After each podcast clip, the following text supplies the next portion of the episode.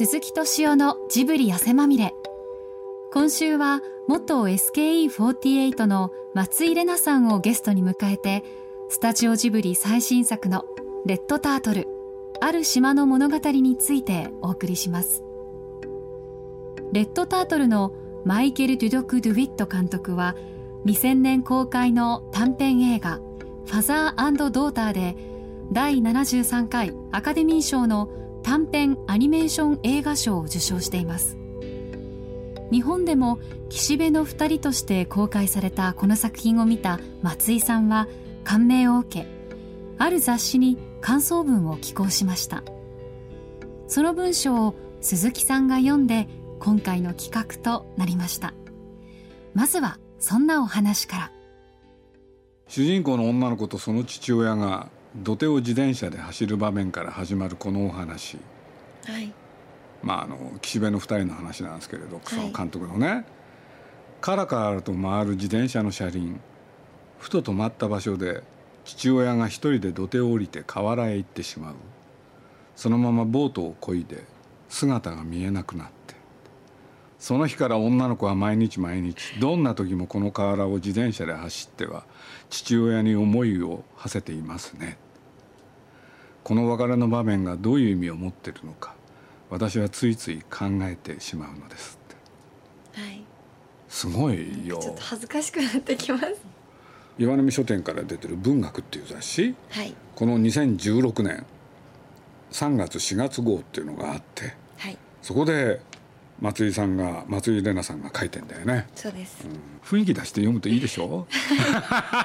なんかちゃんちゃんとしたものに感じれます。この作品では自転車がどんな時も出てきますね、うん、女の子の成長とともに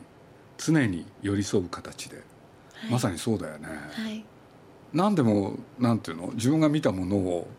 具体的にそうやって言葉にするのが好きだったの、はい、あんまり意識はしたこと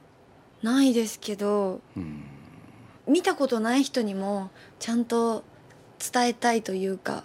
なんか分かってほしいなっていうことを思って書いてたのでその監督に当てながらもでも自分がその見て感じたものをそのままちゃんとしっかり伝えたいなっていう気持ちは。これでも書くときにね、はい、なんていうの？何回も見直したの？映像は2回見てその時の印象を書き留めて、うん、で絵本の方もあったので、うん、でこう絵本の方をパラパラめくると文章っていうよりかはそこに書かれている一番印象的な場面の写真を見ながら自分でもう一回思い出して書いてましたね。この書き方が、はい、なんていうの日本では珍しい書き方だって知ってる？あそうなんですか、うん、皆さんどう書くんですか？父と母ね、はい、父と娘との絆がとかさ、はいはい、感動的に描かれとかね。あ普通そうやって書くのよ。はい、で一人の女性の一生がとかね、はい、映像から具体的に表現されているというよりそれをまとめた言い方じゃない、うんね、だけどレナさんはね一つ一つすごく具体的じゃない、はい、いやそれにね衝撃を受けたんですよ。詩を書いたりもするの？詩は仕事で書いたりは。自分で歌書くわけでしょ？はい。そその詩は？自分で書く時はこう街中を歩いてて目に留まった例えば足元にあるこう「止まれ」の表示を見て、うん、そこから自分がどう思うかなこれを見てどうしたいって思うかなっていうことをな書き留めてそれをつないでいって書いてましたね。それでいてさ自分で想像もしてるよね。はい。そして持っている車輪がそれぞれ違うから時間の流れもそれぞれで大人になるにつれて知らないうちに車輪も大きくなって子供の頃のように大人に時間を合わせるためにせかせがこがなくったってゆったりとだけど確実に時間が進んでいく面白いなこれ。いや恥ずかしいですねすごく。きっと女の子の父親の車輪は自転車を降りたあの時もう止まってしまったのではないか。そう思うわけですはい、なんか全部詩みたいになってるもんね、岸岸辺の2人を見た時にやっぱ大人の人が漕いでる自転車の車輪の大きさと子供が持ってる車輪の大きさって全く違うなっていうのを思ってて、でやっぱ女の子がすごく一生懸命漕いでる姿がとても強く残ってて、でもなんだろう歩幅人間の歩幅と一緒で子供に合わせて大人もゆっくり歩いてあげたり逆に子供が追いつくために一生懸命せかせか走ってなんか両親についてたりする姿をそれになんとなく重ねて思い出してその車輪と人間の歩く速度ってリンクしてるのかなっていうことを考えましたね。まあ、自転車でそんなこいだら俺なんか自分が疲れちゃうなと思って。だから、はい、なんかあのそこら辺書いてあったところで年を感じたんだよね自分なんか、はい、だから子供は平気だよね。子供はそういうところ元気ですね本当に、うん、で実際には車輪が小さいといっぱいこがなきゃいけないから、はい、思ったほど先へ進まない、うん、そういうしんどさもあるんだよね本当は、高畑勲監督っていう人に教えてもらってね、あのフランスのね小学校へ行ってその授業をねあの見学したことがあったらしいの。はい、俺でまあ高橋さんが来るっていうことでその先生がね考えてある映画を一本ね上映したらしいの。はいうん、でその映画は何だったか忘れちゃったんだけれどで見終わってね先生が子供たちに言ったことがあるわけ。でそれをねその見てて高橋さん驚いたらしいんだけれど普通日本だと、はい、その映画を一本見終わって子供たちに？普通先生は？今この映画を見て？どう思いましたか、はいはい、これ普通聞くでしょ？聞きますね。聞かれました。うん、フランス人一言もそんなこと言わないのよ、はい、フランスの先生は。じゃあ何を言ったか。今の映画は具体的にね内容がどういう映画だったか順番に具体的に話してください。はいはい感想ではなくそう。どういうことが起きていたか。そう。あ映画だろうが本だろうが、はいはい、フランス人って徹底的にやられるんですよ、うん、そうするとおのずとその子供たちはものを見るときにどういうものなのかっていうのも考えてみるようになりますね。だからまあでも私も聞いた話なんですけどよくその日本人は作品だったりとか音楽だったりとかを見た時に自分に重ねがちだっていう、それを見た時にああ私だったらこう思うとか、うん、この気持ち私も体験したことあるから分かる、うん、自分に重ねて感動するけど他の国の人たちはそうじゃなくてやっぱりそこで起きてることがどういうことが起きていてその登場人物たちが何をしてるかに感動するって話を聞いて。要するにそれまあ他の言葉で言えばね、はい、その描かれてる映画の例えば主人公に感情移入なんかしないのよ。はいこの人は一体何やってるんだろうって。それを見ていく。これ観察だよね。はいはい。うん、で共感するところもあればそうじゃないところもある。うん、やっぱり見てる人がやっぱり私映画のレビュー見るのも好きなんで、うん、そういうの見てると、うん、主人公に感情移入できなかったから面白くなかったとか、言う人がいてつまんないよね。なんかあみんなそういう目線なんだ。まあみんなじゃないにしてもそういう人が増えてきてるんだっていうのはびっくりしましたね。びっくりしたんだ。高校の時に演劇部にいた時があって、うん、で簡単なその高校演劇ですけど演出みたいなこともさせてもらってたんですね、うん、で大会とかに出ると演劇表みたいなの、まあ、高校生がみんなでするんですね、うん、その他校の演技芝居を見てどう思ったかそういう時にもうその主人公のこの成長に自分は感情移入ができなくてっていう言葉がすごい聞こえてきた時があって、うん、違和感をずっと感じてたんですけど正しいよ。今それがなんかあそういうことだったんだって腑に落ちました。参考までに言うとね、はい、昔は主人公に感情移入する映画ってねほとんどないのよ、はい、例えばね坂本龍馬っていう人がいたとして、はい、その人の映画を見るっていうとねそんな坂本龍馬と自分を折り重ねたってしょうがないでしょ、うん、江戸の末期明治維新が起きる時には、はい、あこういう人がいたんだって、でその人はこんなことを考えてたんだって。それが面白かったんだよね、かっこいいとか、うん。なんだろうワクワクするとかそういう気持ちがみんな強いうん。っていうことですよね。だから本当それは面白いんだよな、だから昔はね、まあ、ついでだから言っちゃうとね、はい。あのー主人公に感情移入する例えば物語映画っていうのはね、子供もんだって言われたの、ああはいはいはい、うん。で大人になったらそんなバカなものはいつまでも見ていない、はいそうですね。うん。なんかちっちゃい子たちが例えばその、まあ、プリキュアだったりとかアンパンマンだったりとかを見て頑張れって応援するのってそこにいる主人公たちに感情移入してるというかそその正しいことに対してそう。僕も私も正しいと思うだから頑張ってっていう感情移入ですもんね。そう。その通りですよ。ちなみにね だからフランスはあの1時間の授業を使ってね、はい。結局その見た映画どういう順番だったかをね、みんなが思い出せるだけ思い出してはい。正確にそれをやる。でそれが終わるとね、はい。授業終わりなのよ。えーでこの映画が好きか嫌いかなんていうのは聞かないの。どどっちだっていいわけ、うん。自分が今見たもの、うん。ね、どういうお話でしたか。それをえ何しろ映画だから。絵を思い出してくれって。はいはい。そういうことをやってたんだよね、レッドタートルはい。見てくれたんだよね。見ましたすごく楽しみに見ました。どうでしたか？あの見る前にちょうどあのジブリの大博あー覧会ですあか内緒で行ったんでしょ？行ったんですよ。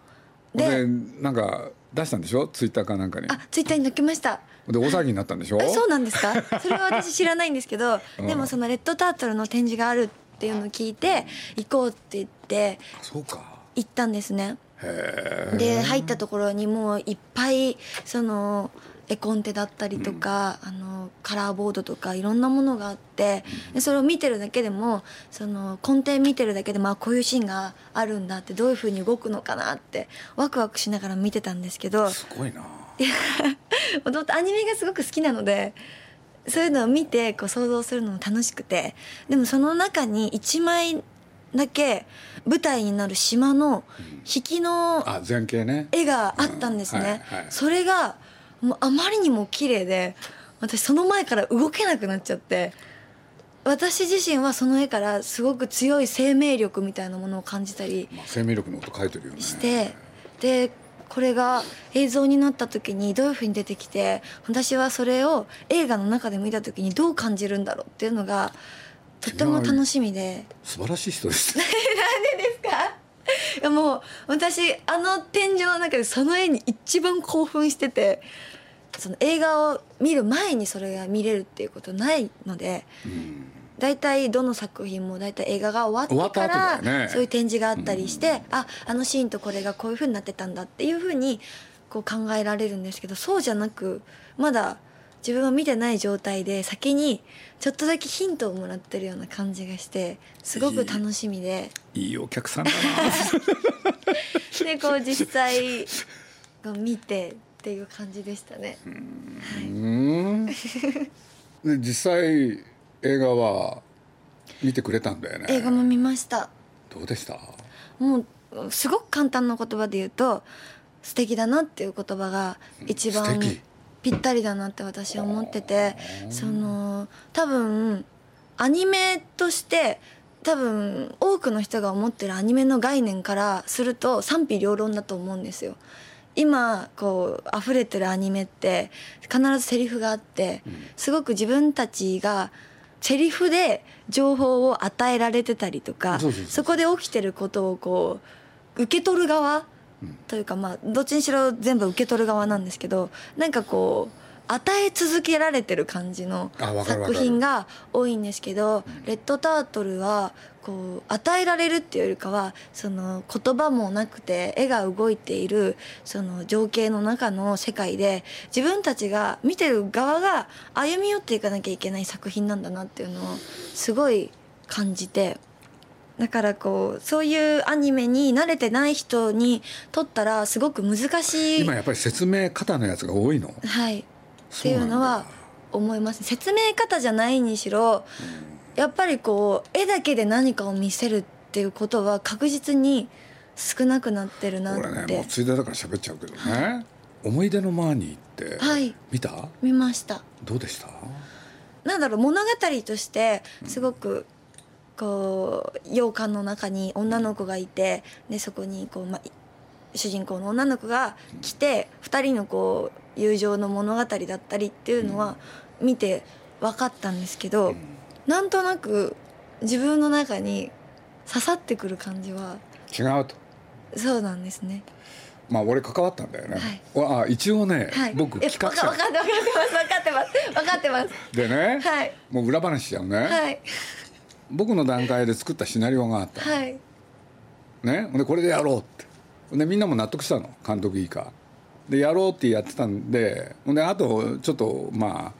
ジブリに、まあ、若いプロデューサーがいてね。じゃああとはお前が全部やってよって、はい、ね？そしたらあのやりたいって言ってたから。で渡したの、はい、で渡してほっといたの。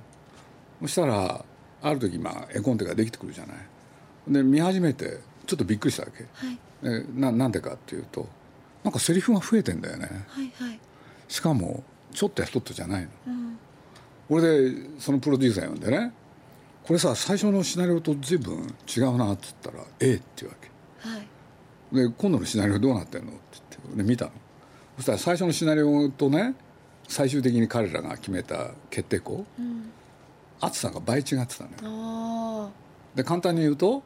セリフが倍になって。セリフがどんどん増えてなんかこうある意味分かりやすくみんなに伝わるようになってたっていうことですよね分かりにくくなったんだよね結果は。まあレッドタートルっていうのはまあ一応ね、うん、あの創作は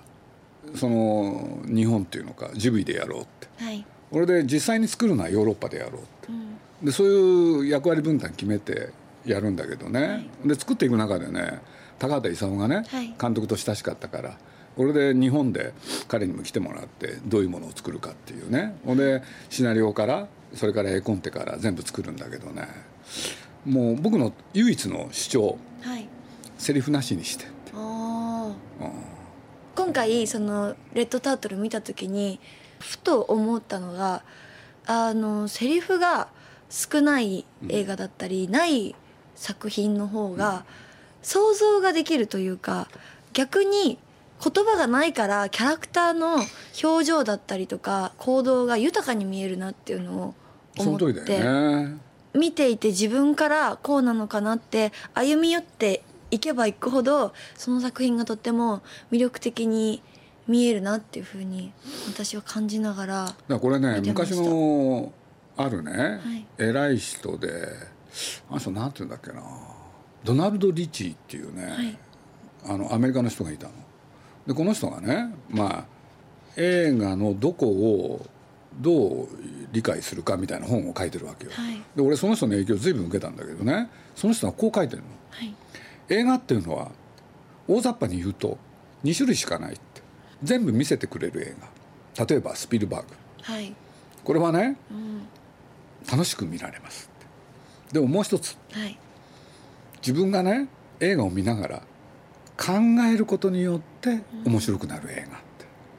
うん、そう映画ってのはこの2種類なんだと、はい、でそれぞれに傑作がある。なんていうことをその人が書いてて、うん、それでね勉強したんですよ俺、はいはい、あ映画ってのはそういうもんなんだって。でそれで言うとこの「レッドタートルは」はい、やっぱり参加型だよね。そうですね。それによって。エンターテインメントなんだよね、うん、一番自分が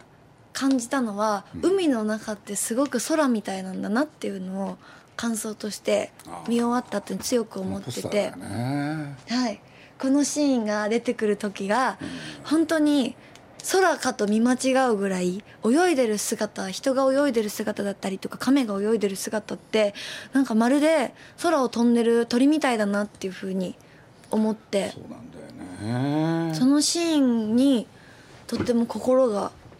動きましたね。でね実はフランス側のねあのワイルドバンチっていう会社とジブリと組んでそれで一緒に作るんだけどね、はい、そしたらワイルドバンチの責任者でねバンさんっていうのがいてね監督と喋った時にね彼の意見は本当はねファザードーターを長編にする、うん、そういうのはどうだって言ってきたんだよね。で俺もねあそれも面白いかもしれないなと思いつつね。そしたらその監督がね前回は女性の一生、だとしたら今回は？男の。男の一生でしょ、あれはね前回は女性向きだったけど 今回は男向きかなっていう、はい。で最後、うん。なんて言ったってこういうこと話しちゃっていいと思うんだけれどね無人島に流れ着いてまあいろいろあった挙句何しろ男はじじいになって死んでいくわけでしょ、はいまあ監督はねあの男に何か込めてんだなって気はしたけれど。はい。私は息子うんが途中から出てくるじゃないですか、子供が出てきて、子供が大きくなってね。その子供が大きくなって旅立っていくところがん。すごくなんか要になってる感じが要。して見て。人間はそういうもんだとこう離れていくんだなっていう自分がいた元の場所から離れて一人で生きていかなきゃいけないんだっていうのをそこのシーンを見ながらずっと考えててでうん。残された2人も2人なりの自分としての人生を、まあ、う受け止めてで最後まで生きていくんだなっていうのを思って。今度ね、はい。この「レッドタートル」絵本を今日本で作ってて。はい。これでまあ絵はねマイケルの描いた絵で。で文章をね、はい。あの池澤夏樹さんっていう作家はい。に書いてもらってね。ほんでこの人がまた映画をすごい気に入ってくれてなおかつまあいい文章を書いてくれたんですよ、はい。これで僕が驚いたのはね語り手が何しろこの映画ほとんどね喋ってないじゃない。はい。そしたらその語り手がね島そのものなのよ。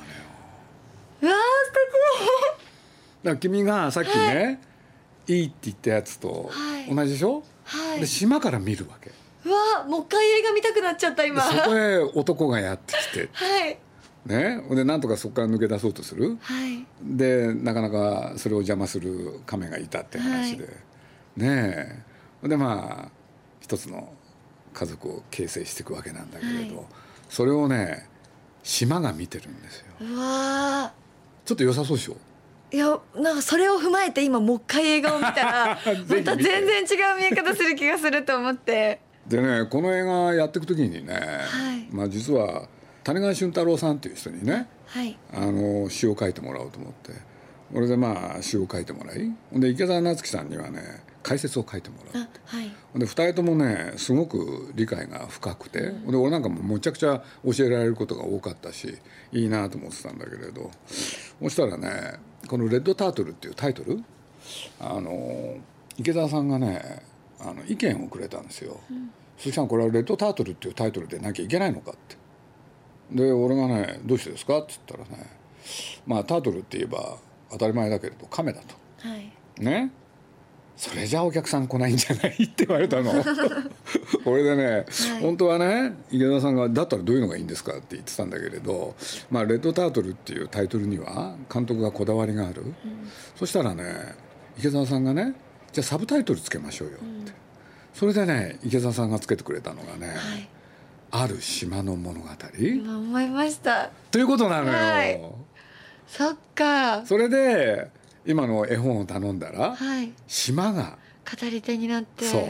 う。面白い。好きそうでしょ？はい。すごい読みたくなりましたしそれを踏まえて本当にもう一回映画を見たいというか、なぜ私は今気づかなかったんだろうっていう気持ちにでもじゃあだいぶ近くまで行ってたんじゃん。だはい。って博覧会行って その日ね、島の全景見て、はい。い、や綺麗だなと思ってたわけでしょ？だから池澤さんもあの島に注目したのよ。はいすっごい素敵だったんで、やっぱりその映画の中でも要所要所で大事なところで必ず島が出てきて、出てきたよね。でなんとなくその島だったりとか空だったりとかそういう自然の描写が出てくるひ人たちのなんかこう心理描写にも関係してるんじゃないかなってすごいね。思ったりとかしてて。想像力が豊かなんだ。じゃあ今日はどうもありがとうございました、はい、ありがとうございました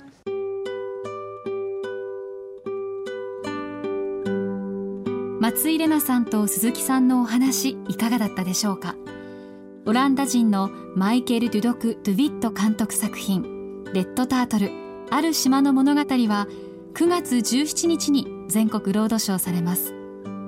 スタジオジブリ最新作として8年の年月をかけて制作されたこの作品は今年の5月に行われたカンヌ国際映画祭である視点部門の特別賞を受賞。9月8日から開催される第41回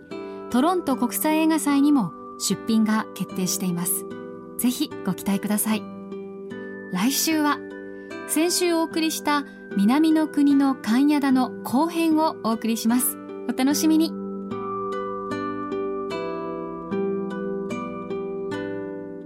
鈴木敏夫のジブリ汗まみれ。この番組は